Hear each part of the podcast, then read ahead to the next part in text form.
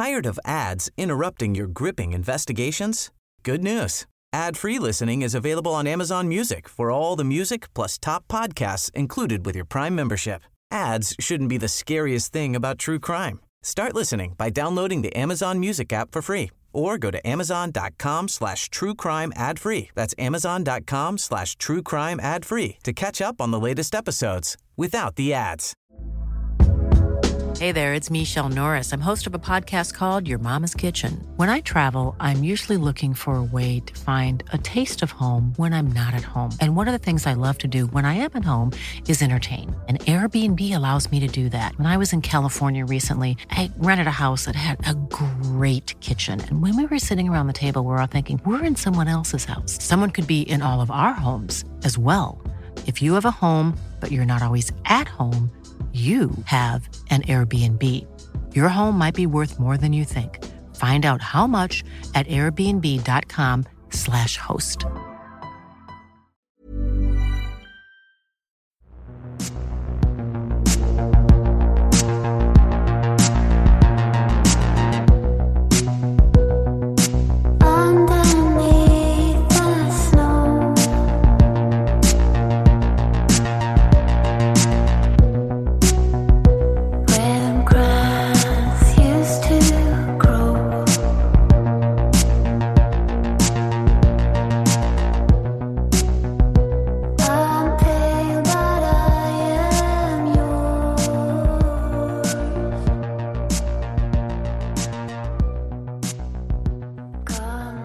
Olösta mord avsnitt 100.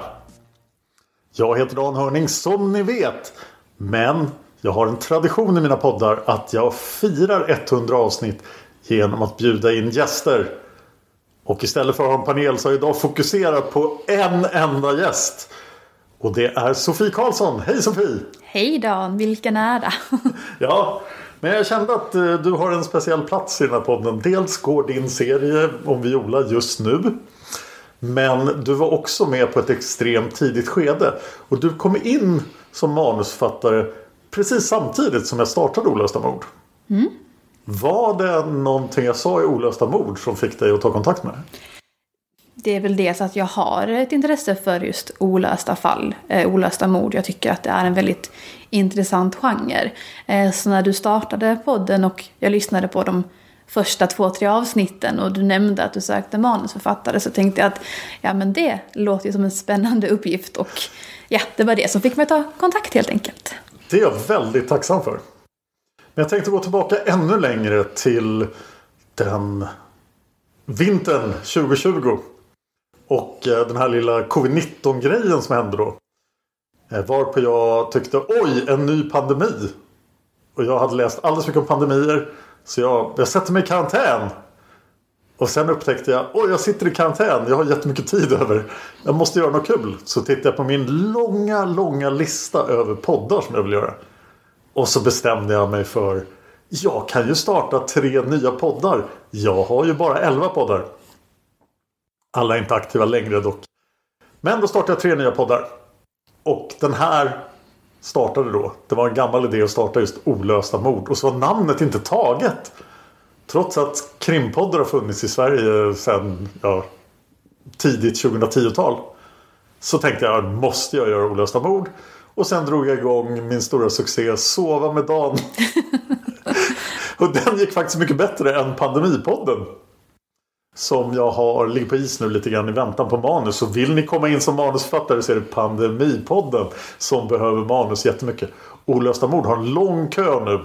Som bland annat blockeras av Sofie med en massa avsnitt om viol. Men eh, i Pandemipodden finns det utrymme för manusförfattare. Då drog jag igång. Och så tänkte jag, jag gjorde första avsnittet och sen fick jag då ett fall av krimkalendern. För Jenny Sterner som gör krimkalendern har ju skrivit jätte- jättemycket manus till Seriemördarpodden och Massmördarpodden. Så då tyckte hon, här kan du göra. Och så gjorde jag Christina Kettlewell. Och även Maria Ridolf kommer från krimkalendern. Men där direkt hörde ju eh, Erik av sig, Erik Hjärtberg.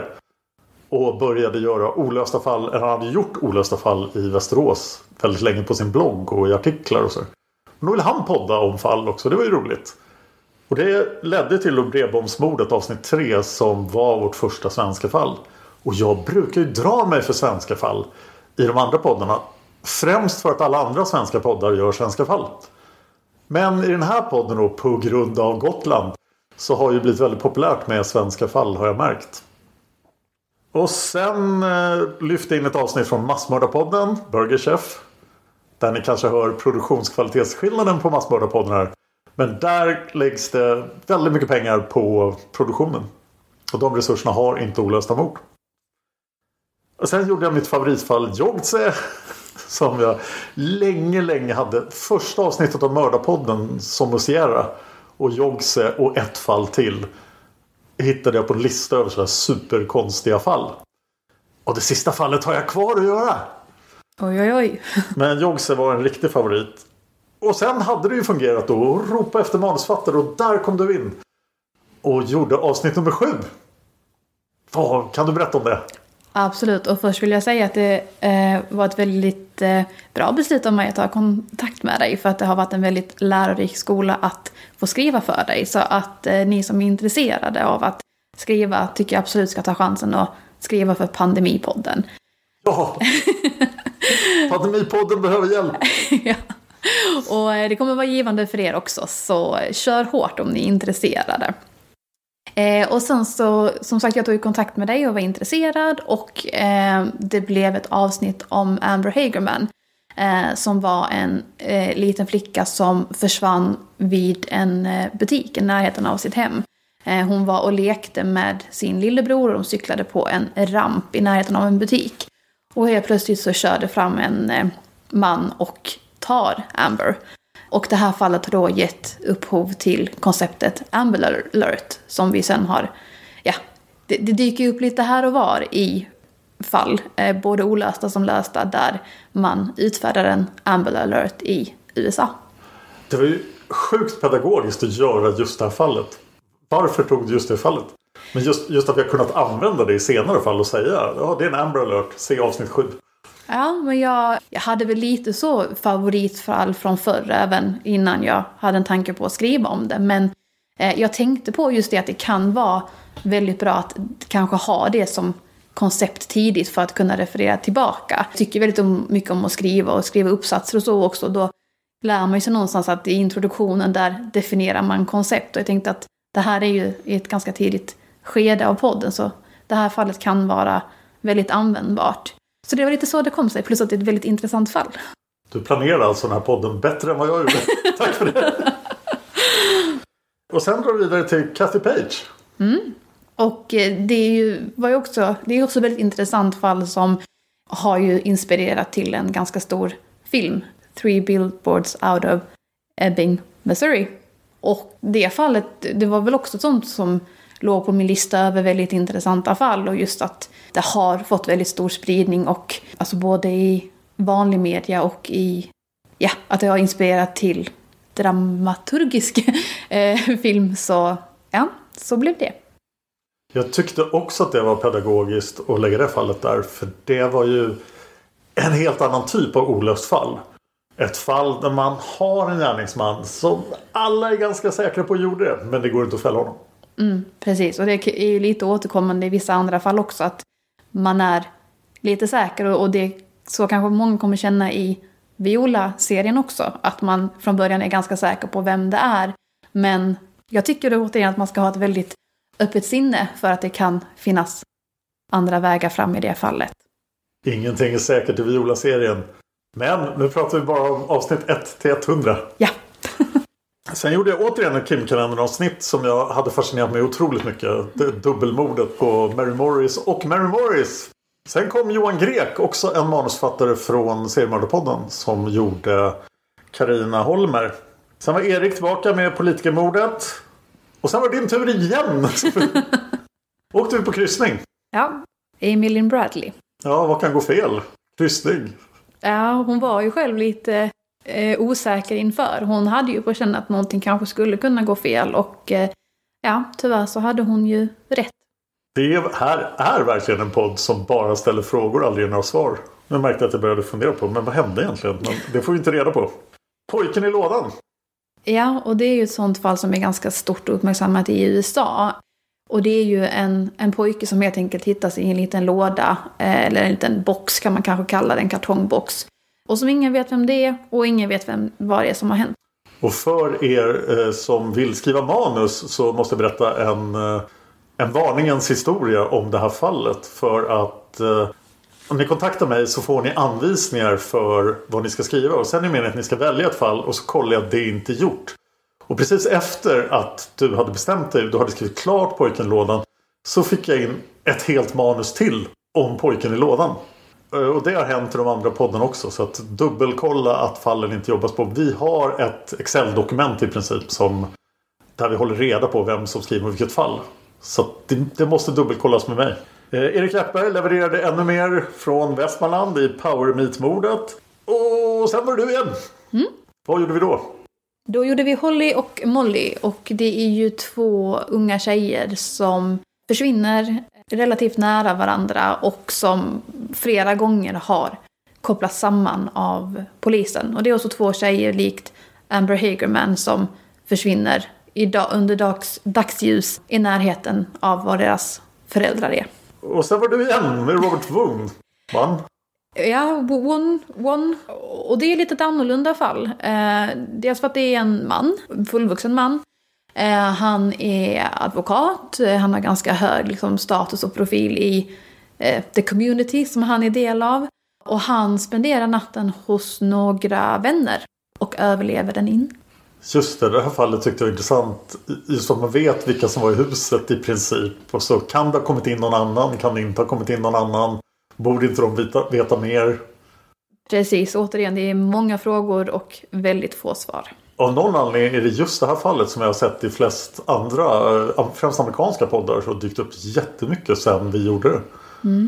Bara av en ren slump. Men jag bara, oj, till podd som gör Robert Wung. Sen kom det in en ny manusfattare. Det var Anna Renström. Eh, och Anna frågade mig vilket fall jag ville ha gjort. Eh, och då sa jag snälla, snälla, snälla gör Steven Hilder. Eftersom det är ett mord som begicks med en fallskärm. Och det tyckte jag var otroligt spännande. Eh, och det tyckte jag blev bra. Ja, det var otroligt spännande att lyssna på och som du säger, det är ju ett väldigt ovanligt mordvapen. Anna jobbar just nu på en stor serie för Seriemördarpodden. Men hon levererade också det olösta fall som kanske är större än Palmemordet till Massmördarpodden. Familjen Miyazavi. Miyazawa? Jag kommer inte ihåg vad de hette riktigt. Men det är två avsnitt i Massmördarpodden om ett olöst massmord som jag rekommenderar varmt. Sen var du tillbaka igen i avsnitt 22. Ja. Just det, då var det Anne Heron och då befinner vi oss i Storbritannien. Och i det fallet finns det ju också en ganska stark potentiell gärningsman men det går inte att bevisa. Och en intressant aspekt där tycker jag det är ju att hon när hon mördas så är hon ju ganska nära en väg som är väldigt, väldigt vältrafikerad. Och det finns väldigt mycket vittnesmål. Men återigen så har man då inte lyckats komma fram till exakt vad som hände stackars Ann. Tired of ads interrupting your gripping investigations? Good news. Ad-free listening is available on Amazon Music for all the music plus top podcasts included with your Prime membership. Ads shouldn't be the scariest thing about true crime. Start listening by downloading the Amazon Music app for free or go to amazon.com slash true crime ad free. That's amazon.com slash true crime ad free to catch up on the latest episodes without the ads. Hey there, it's Michelle Norris. I'm host of a podcast called Your Mama's Kitchen. When I travel, I'm usually looking for a way to find a taste of home when I'm not at home. And one of the things I love to do when I am at home is entertain. And Airbnb allows me to do that. When I was in California recently, I rented a house that had a great kitchen. And when we were sitting around the table, we were all thinking, we're in someone else's house. Someone could be in all of our homes as well. If you have a home, but you're not always at home, you have an Airbnb. Your home might be worth more than you think. Find out how much at airbnb.com/slash host. Sick of being upsold at gyms? My guy. You're currently a base member. For $90 more, I can upgrade you to our Shred membership. For 130 more, you'll be a Swole member. And for just $300 more, you'll reach Sweat Platinum. At Planet Fitness, you'll get energy without the upsell. Never pushy, always free fitness training and equipment for every workout. It's fitness that fits your budget. Join Planet Fitness for just $1 down and $10 a month. Cancel anytime. Deal ends Friday, May 10th. See Home Club for details. Jag tycker det är så fruktansvärt att hon faktiskt blir mördad i sin egen trädgård. När hon har gått ut för att sola. Jag bara, va? Får man inte vara i fred någonstans? Sen var Anna Renström tillbaka igen med Maddie Scott. Otroligt fascinerande fall tycker jag också. Och sen fick jag, eller jag hade redan där fått vansinne. Nej, det var i avsnitt 24 jag blev galen. Då tänkte jag, då visste jag att Sven Sjögren var på gång. Och då tänkte jag nu ska den här podden komma ut en gång per dag. Det gick inte att upprätthålla så länge men det visste jag ju. Utan jag tänkte nu kör vi ett avsnitt per dag och, och gör någonting av den här podden. Och så visste jag att Sven Sjögren skulle komma. Så då körde vi Dorothy Jane Scott i två delar av Josefin Miller. Och sen tre delar Amy Mihaljevic. Det var ett fall som du tyckte extra bra om, eller hur? Ja, precis. Jag fick ju frågan här innan om det är något fall som jag har fastnat för som jag inte själv har skrivit. Och då nämnde jag ju just Amy Mihailovic eh, som ett fall som har fastnat. Jag tycker det är oerhört tragiskt och återigen ett fall som man borde ha fått klarhet i men som man ju tyvärr inte har. Ja, det var så mycket turer och så kommer Mindhunters in i det hela. Och, och det skrevs av Petra Norder King.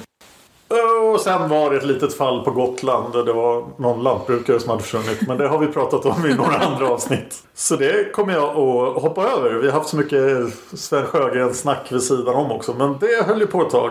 Vi körde 30 avsnitt på raken om Sven Sjögren. Och sen släppte vi in Erik Hjertberg igen i avsnitt 59 och 60. Med Håkan Holmström och Blomstergatan. Och ja, jag tjatar på Erik hela tiden. Att jag vill att han ska göra fler fall. Och det kommer. Och sen var det dags för dig. Ja, sen dök jag upp igen. Ja. Och, då Och det här är... fallet låg jag bakom. Vill jag komma ihåg. Valet Ja. av det i alla fall. Ja, för det är väl den mest, eh, osympa- eller det mest osympatiska offret som har funnits i den här podden i alla fall, om, om jag uppfattade rätt. Eh, Ja, jag tänker i alla, alla true crime dokumentärer, poddar så är det ju Man vill ju inte skylla på offren. Och man vill ofta har källor också en väldigt positiv bild av offren. Men Alan Ray Jenkins är så genuint osympatisk. Att jag tyckte att det var ett intressant grått fall. För att så här, ja men om man är en kriminell pedofil och jätteäcklig och blir mördad, vad, vad händer då? Ja, och det är också en intressant fråga just eftersom att det är olöst. Hur benägen är man att utreda och faktiskt fälla någon för det här brottet? Om brottsoffret är en liten flicka så kanske polis, media, allmänheten i stort sett har en högre förväntan och förhoppning om att ett sånt fall ska lösas. Men är det en person som absolut inte är uppskattat i samhället så som Alan Ray Jenkins absolut inte var så kanske också motivationen omedvetet eller medvetet eh, brister. Men som du säger, ett väldigt intressant fall. Ett koncept jag ofta pratar om i seriemördarpodden är The Less Dead.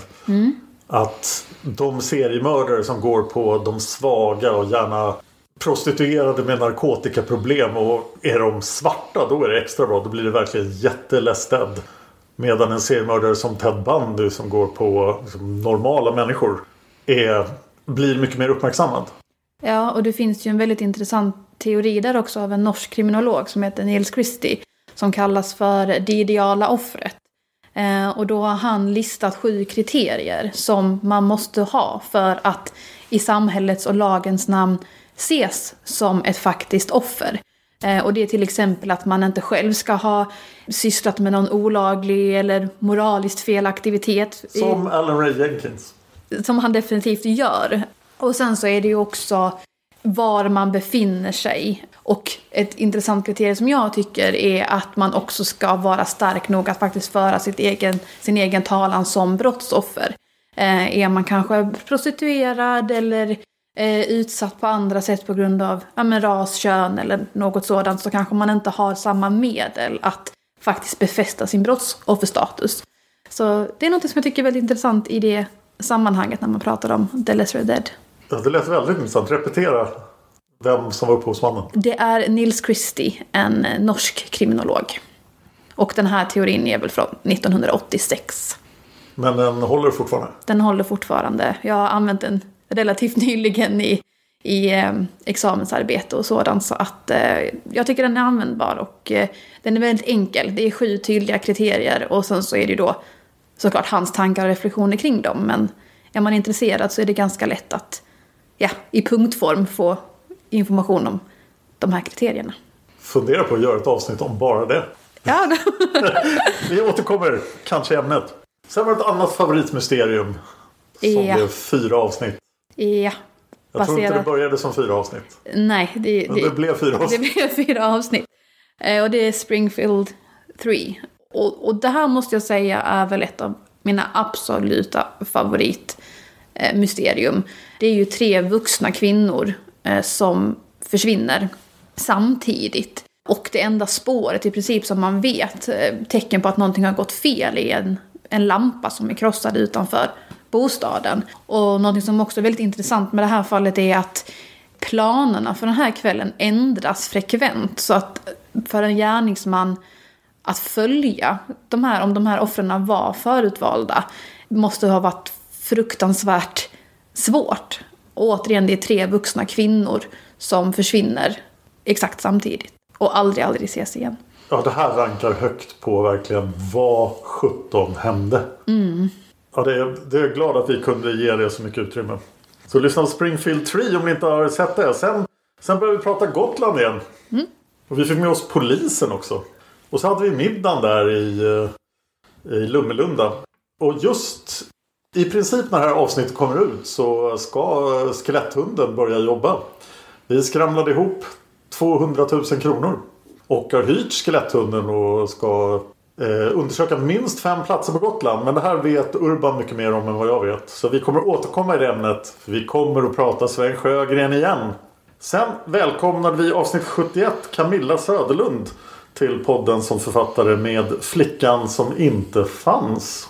Camilla har skrivit oerhört mycket sedan dess. Det var i september. Eh, I den här podden delvis som ni just har hört. Och eh, även i seriemördarpodden och massmördarpodden. Och kanske till och med mördarpodden. menar jag. Har ett manus från henne liggande nu. Sen var det Erik Hjärtberg igen med ännu ett fall från Västmanland. Örtagårdsmordet. Och sen provade jag att ta in eh, David Oskarsson. Och han vill, han vill gärna skriva olösta mord. David har skrivit väldigt mycket för seriemördarpodden och massmördarpodden. Men han är också fullständigt besatt av film. Så han skrev förstås om två olösta mord som hade med film att göra. Natalie Wood och Pier Paolo Pasolini. Sen smög vi in lite Gotland igen. Sen var det dags för ett gammalt svenskt fall. Och eh, vampyrmordet av Camilla. Och jag tror det var här jag insåg att ni lyssnare tycker om svenska fall. Och jag tycker om gamla svenska fall. Och då blev det lite så att vi ramlade in på okej, vi gör gamla olösta fall från Sverige. Och därav då Kyss Karlsson, Taximordet och Viola för den delen. Även om vi nog skulle ha gjort det, även om vi inte hade haft den tanken då. Men Sverige Sjögren ledde in oss på Sverige, men det var vampyrmordet som övertygade mig om att det här fungerade bra. Sen är det lite Gotland igen. Sen skrev David två avsnitt till där han tog upp Blair Adams och Charles Walton. Som vi ju nämnde i Mördarpodden. För det finns ju olösta fall i Mördarpodden också. Där ett fall som jag skrev själv där var Vem la Bella i trädet? Who put Bella in the witch elm? Och eh, Charles Walton är ett mord som alltid nämns i samband med Bella. För att han såg ut att ha blivit mördad av satanister i samma veva som Bella då blev också kanske styckad av satanister. Så då bad jag David gräva upp det och se vad han kunde hitta och då gjorde vi det också. Så det hör verkligen ihop med Vem la Bella i trädet i Mördarpodden. Sen eh, 82-83 tillbaka på Gotland. Men nu har vi pausat Sven Sjögren på avsnitt 37 fram till att vi har nyheter från Gotland. Men jag hoppas att det kommer nyheter från Gotland så snart som möjligt. Sen var det dags att ta upp eh, Anne Blett, Dino Bravo, Hanna har True Blood, Judy Schüsentrutt och Lil Jyn Otto. Alla av Ann Cardell. Det jag kommer ihåg bäst av dem, det fall jag tyckte var intressantast var definitivt Dino Bravo. Det här med brottningen och det fruktansvärt brutala mordet. Och så just bara, men vad hände? Vem mördade honom egentligen? Men det kan man ju för sig säga om alla avsnitt vi någonsin har gjort. Sen hände en grej i avsnitt 89 också av Camilla. Nicke Allan, det var ju ganska nyligen så där kommer ni ihåg. Men alltså samma dag som jag skulle podda så släpptes det nyheter i fallet. Som alltså är nästan 30 år gammalt. Och så kom det nyheter. Så där kanske vi... Jag längtar ju fortfarande efter att vi ska kunna göra som vi gjorde med Erons i Seriemördarpodden. Att vi ska ta upp ett olöst fall och sen blir det faktiskt löst. Och så kan vi berätta att det var det här som var lösningen. Och jag tror att Nicke Allan, eller möjligtvis då Sven Sjögren, men vi kommer aldrig få reda på exakt vad som hände Sven Sjögren. Eh, Att Nicke Allan är det fallet som verkar ha störst potential att bli löst. Det skulle ju vara fruktansvärt roligt att få en lösning i, i något av fallen som du säger. Ja, nå- något, gör vi tillräckligt många fall så måste något bli löst. Ja, och får jag rösta så vill jag rösta på en lösning på Springfield 3 för det, det hemsöker mig än idag. Ja, det vore ju oerhört intressant. Jag, jag är ju partisk så jag måste ju säga Sven Sjögren. eh, om jag inte får lösa Palmemordet. Det hade också varit något. Jag tror nog inte vi kommer hitta en lösning på Kyss Karlsson. För eh, den polisutredningen är i samma division som Palmeutredningen.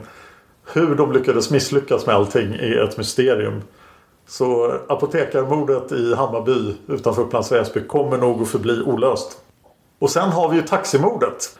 Som eh, är det senaste fallet vi gjorde innan vi. Och jag funderade mycket över hur mycket vi skulle ta med om Leif Peters där. För Leif Peters historia är så pass intressant i sig. Så han fick ta upp ganska mycket utrymme där. Men jag tror nog ändå vi kanske måste göra honom separat också. Men det blir i så fall i Mördarpodden. Men det, det är ovanligt i svensk brottslighet. Det enda som går att jämföra känner jag spontant är med Alexander. Att någon utövar sånt fruktansvärt övervåld mot poliser. Och sen var vi framme vid Viola Widegren. Och det ska vi nog inte prata mer om idag. För de avsnitten pågår ju. Men du ska få ett extra tack här för att du har skrivit den här fantastiska serien. Tack så mycket själv för att jag fick möjlighet att göra det. Ja, ska vi tisa lite om något annat fall som kanske är på gång från din sida? Ja, tänker du på Marianne? Ja, Ja. eh, jo, men det kan vi göra. Det finns ju ett eh, norskt ganska uppmärksammat fall med en liten flicka som heter Marianne. Eh, som jag har börjat forska lite i. Eh, som också har möjlighet att bli en längre serie. Så att då, då är vi inte i Sverige, men vi är i alla fall i Norden. Och jag tror att många har hört talas om det här fruktansvärt märkliga och eh, intressanta fallet jag tänker som nordisk kriminalkrönika. Allting i Norden är lika bra som Sverige. Ni får höra av er lyssnare om ni tycker annorlunda. Men det finns ju en del väldigt intressanta finska fall, danska fall och norska fall. Ja, det måste finnas någonting olöst på Island också. Det finns det säkert. Nu skriker lyssnarna olösta fall på Island till mig. Ja, Grönland också kanske. Kanske finns något olöst fall på Grönland, Färöarna. Ja. Eh, Jag vill ju jättegärna göra Axlar Björn i Seriemördarpodden. Men det, det här är inte Seriemördarpodden så jag ska inte prata nu. Men Axlar Björn är det bästa namnet på någon seriemördare ever. Originellt. Det kommer kanske lite mer Gotland då i avsnitt 101 till 200 får vi hoppas. Och om ni inte får nog av olösta fall så finns ju alltid Palmemordet. Som kanske då inte är världens största olösta fall. Det kan vara familjen Miyazawa i Massmördarpodden. Där det fortfarande jobbar 35 poliser vid Tokyo-polisen. Aktivt med fallet nu medan Palmeutredningen är nedlagd. Men om ni är intresserade av Palmemordet så har jag gjort några avsnitt om det i en separat podd. Eh, Så lyssna gärna på den. Jag har funderat på att göra ett avsnitt av Olösta mord. Där jag pratar om Palmemordet. I 20 minuter. Det blir intensivt. Ja, och se hur jag kan kondensera det till 20 minuter. Jag har ju gjort en grej när jag varit gäst i andra poddar. Att jag, jag berättar allt vi vet om Palmemordet på en minut. Ja. Och resten är spekulationer. Men eh, det, nu pratar vi inte om Palmemordet. Så slut Palmemordet. Har, vill, har du mer du vill tillägga till lyssnarna? Eh, Du finns ju på Olösta Mords Facebook. Så att du går att kontakta den vägen. Eller hur? Om någon vill prata direkt med dig. Precis, så eh, Viola-fallet som då går nu fick vi ju inspiration och material av via en eh, lyssnare. Så tack så mycket till Jane. Och är det någon som sitter på något spännande material till något olöst svenskt, gärna äldre fall, så får ni jättegärna höra av er. Så kikar jag gärna på det. Det gör vi gärna. Vi, vi är beredda att ge olösta fall massor av utrymme. Och sitter det någon grävgrupp där ute, likt grävgruppen för Sven Sjögren, så tveka inte att höra av er. Då tänkte jag tacka för att du var med här. Tack så mycket själv. Och jag ser fram emot ännu fler avsnitt Det gör jag med. till alla fyra poddarna. Jajamän. Och så att du ska bli redo att skriva för Palmemordet också. Ja, okej. ja då, jag förbereder mig mentalt från och med nu. Och sen tänkte jag fortsätta det här med att berätta om era lyssnarteorier. det ska bli väldigt spännande. Så. Och tack alla lyssnare som har lyssnat på 100 avsnitt av Olösta mord. Det är ju helt otroligt många avsnitt. Men vi är tillbaka med sådana jubileumsavsnitt. Vi är 200 också.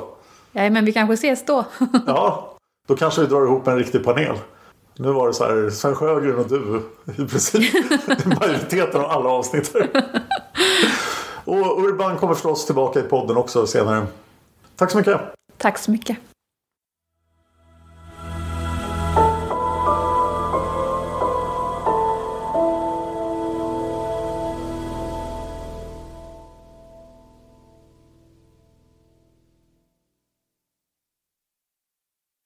Ja, jag har skickat tillbaka Sofie till sitt skrivande så nu är det bara jag här. Och jag är tillbaka i studion som ni kanske hör. Jag har ju i varenda avsnitt bett er skicka in vad ni tror om olösta fallen och eh, det är några av er som har gjort. Tack så mycket för det. Men jag vill definitivt ha ännu fler lyssnarteorier och nu är det fritt fram och prata om Sven Sjögren också om ni vill. Och så fort jag får tillräckligt mycket teorier av er så kommer jag göra avsnitt som heter då lyssnarteorier. Sen kan ni även förstås kommentera på varandras teorier. Den första teorin här kommer från Kattflickan68 på Insta. Hon säger Holly och Molly. Fy så tragiskt hemskt. Vilket dåligt polisarbete. Tårarna rann av frustration när jag lyssnade. Jag tror starkt att det var bröderna som hade ihjäl flickorna. Jag tycker att det finns så starka bevis mot bröderna. Sådana vidriga typer. Väldigt bra avsnitt om flickorna. Hade önskat ett lyckligt slut men nu handlar det om olösta mord. Tack så mycket Kattflickan68. Och hon pratade förstås om avsnitt 17 och 18 Holly och Molly. Vad tror du hände flickorna? Jessica säger Hej! Jag jobbar natt på ett vård och omsorgsboende. Jag tar hand om gamla som är dementa och eller sjuka och skröpliga. I natt har du lyckats hjälpa mig i arbetet. En dam ville inte lugna sig. Hon cirkulerade runt, runt, runt men tack och lov i sin egen lägenhet. Till slut fick jag henne att lägga sig och... men hon ville inte sova. Som en sista utväg slog jag på olösta mord på min mobil utan hörlurar. Och damen hajade till. Hon lyssnade koncentrerat och efter ett avsnitt hade hon först slappnat av, sedan börjat blunda och faktiskt somna. Så tack för det! Inte bara för det, utan för alla poddar som jag inte somnar till som du har och är delaktig i. Tack Jessica! Och med det här vill jag visa att det ni skickar hit som ni vill höra de här avsnitten behöver nödvändigtvis inte vara lyssnarteorier. Är historierna tillräckligt intressanta att ta in dem ändå? Om ni vill somna till min röst så rekommenderar jag ju Sova med Dan som är en särskild podd. Men jag vet att många somnar till Seriemördarpodden och den här podden också. Christian Jansson har en teori om Jogtse avsnitt 6. Christian säger Günther hade paranoida vanföreställningar. Detta är något som ofta eskalerar obehandlat. Lappen betyder ingenting annat än att han kommit fram till en slutsats. Efter detta ut och köra bil planlöst för att slappna av men finner inte lugnet genom det heller. Han tänker att en öl kan lugna honom. Väl på krogen spinner tankarna så vitt att han får tuppjuck och ramlar av stolen. Eller kanske han hallucinerade någonting läskigt. Han flyr från platsen. Han ger sig ut och kör planlöst, känner sig ännu mer uppjagad för det är mörkt ute och svetten rinner i pannan. Pulsen är hög. Plötsligt, ett rådjur. Günther väjer ner i diket, somnar av smällen, vaknar till efter en stund och är mycket förvirrad. Han tar sig ut ur vraket och kastar av sig kläderna. Han springer upp på vägen mot ett ankommande ljus och blir påkörd av en hit and run. Jag menar att det här är mest plausibelt. Med utrymme för reaktioner givetvis. Tack så mycket Christian. Tror du att Christian har löst den enorma gåtan som är Jogdse avsnitt 6 av Olösta mord? I så fall, hör av dig. Eller om du har en annan teori. Bästa sätt att höra av sig och mejla till simwaypodcast.gmail.com simway med z. Nästa lyssnarteori rör avsnitt 80 Blair Adams. Larry säger Blair var sinnesförvirrad helt klart. Han gick in på byggarbetsplatsen och ramlade ner och förlyckades. Den som hittade honom blev orolig för att säkerheten, det vill säga avspärrningen, inte var tillräckliga. Så därför placerade de honom i bilen, därav strumpan och sen larmade de. Så enkelt tror jag att det är. Tack Larry! Är det någon annan som har några teorier om Blair Adams? Hör av er till Olösta mord. Den sista lyssnarteorin som jag fick in handlar om Viola.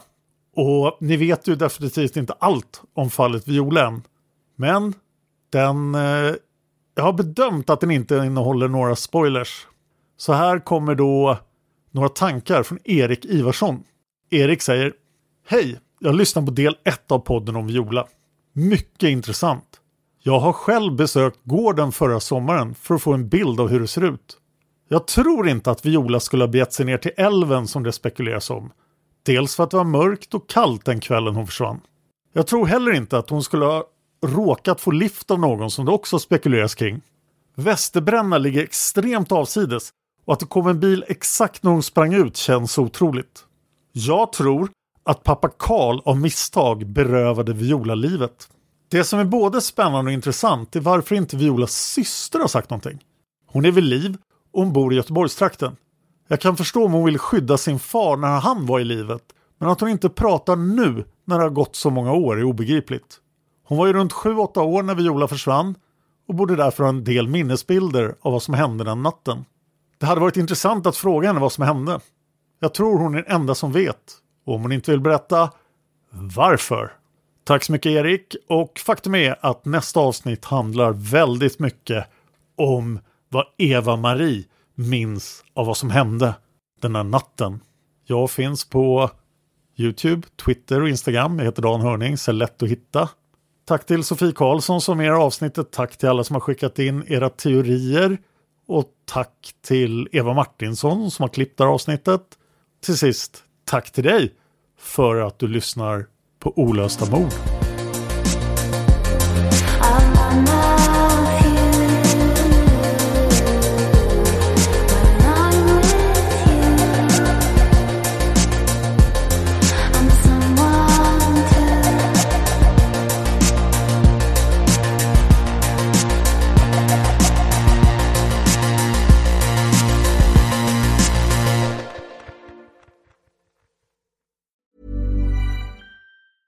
Tired of ads interrupting your gripping investigations?